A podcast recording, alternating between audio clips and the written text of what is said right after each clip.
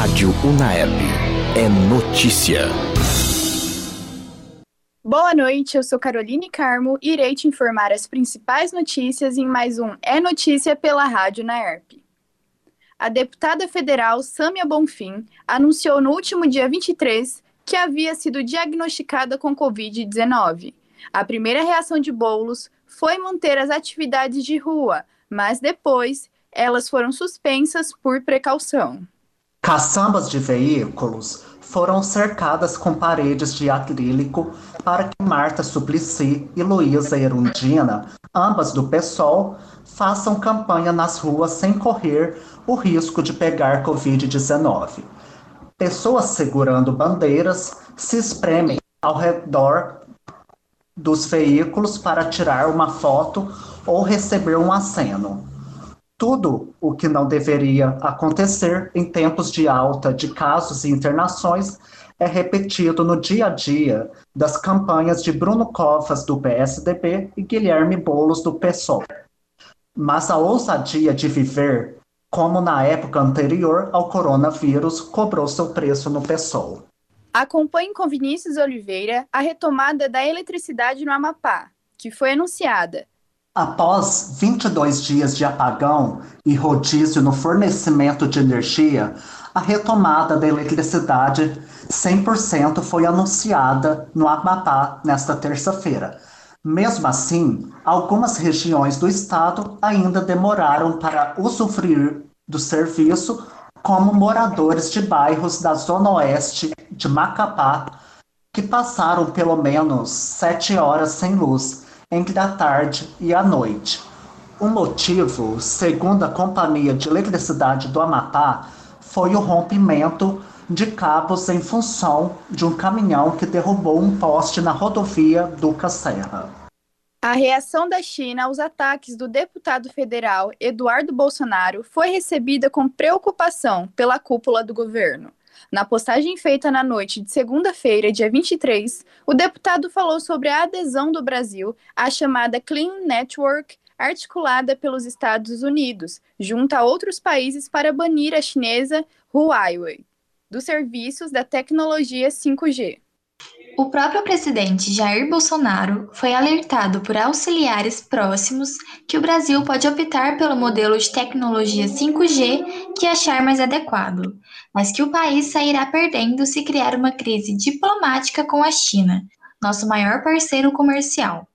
A Embaixada da China no Brasil afirmou em nota, divulgando nesta terça-feira, dia 24, que as mensagens publicadas pelo deputado são infundadas e solapam a relação entre os dois países. Apesar da tecnologia 5G ser uma prioridade para os Estados Unidos, independente de governo, diplomatas alertam que será um erro o Brasil adotar um tom beligerante na discussão.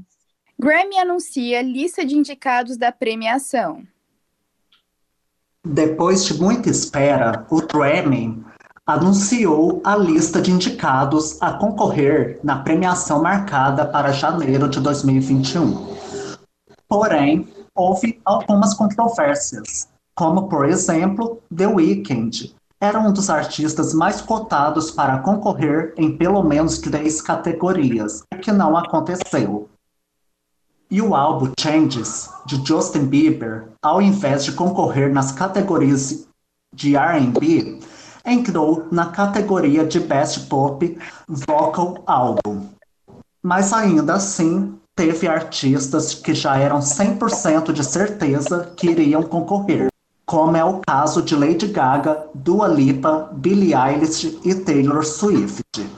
E pela primeira vez, BTS, um grupo de K-pop, irá concorrer na premiação.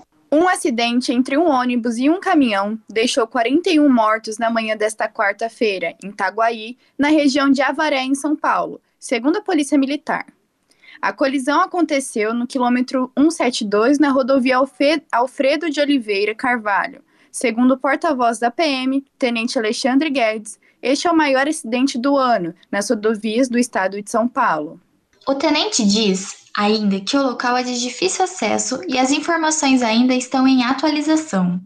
O último balanço aponta 10 feridos atendidos em três hospitais da região, de Itaguaí, Fartura, de Taquaretiba. Ainda conforme a polícia, algumas pessoas ficaram presas às ferragens.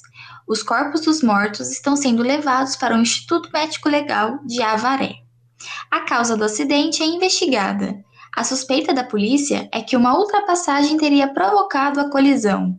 Geisiane Cantuária nos informa melhor sobre a queda de doações de sangue. Para incentivar as doações nessa data comemorativa, a unidade lançou a campanha Vem Doar, com o objetivo de aumentar os estoques de sangue em meio à pandemia do coronavírus. Eli Mendes, líder de captação do Banco de Sangue de Ribeirão Preto, ressalta a importância de ações de conscientização, especialmente nesse cenário de pandemia, em que os estoques de sangue oscilam ao longo do ano, com um déficit em torno de 35%. O Hemocentro de Ribeirão Preto de todo o país se uniram para a realização da campanha Somos Todos do Mesmo Sangue. A ação é inédita e tem como objetivo destacar a importância desse gesto, sobretudo durante a pandemia, período onde houve queda de até 50% no número de doações em algumas regiões do Brasil. Essa foi mais uma edição do É Notícia. Continue acompanhando a programação da Rádio Naerp. Boa noite.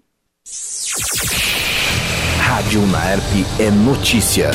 Informação e prestação de serviço.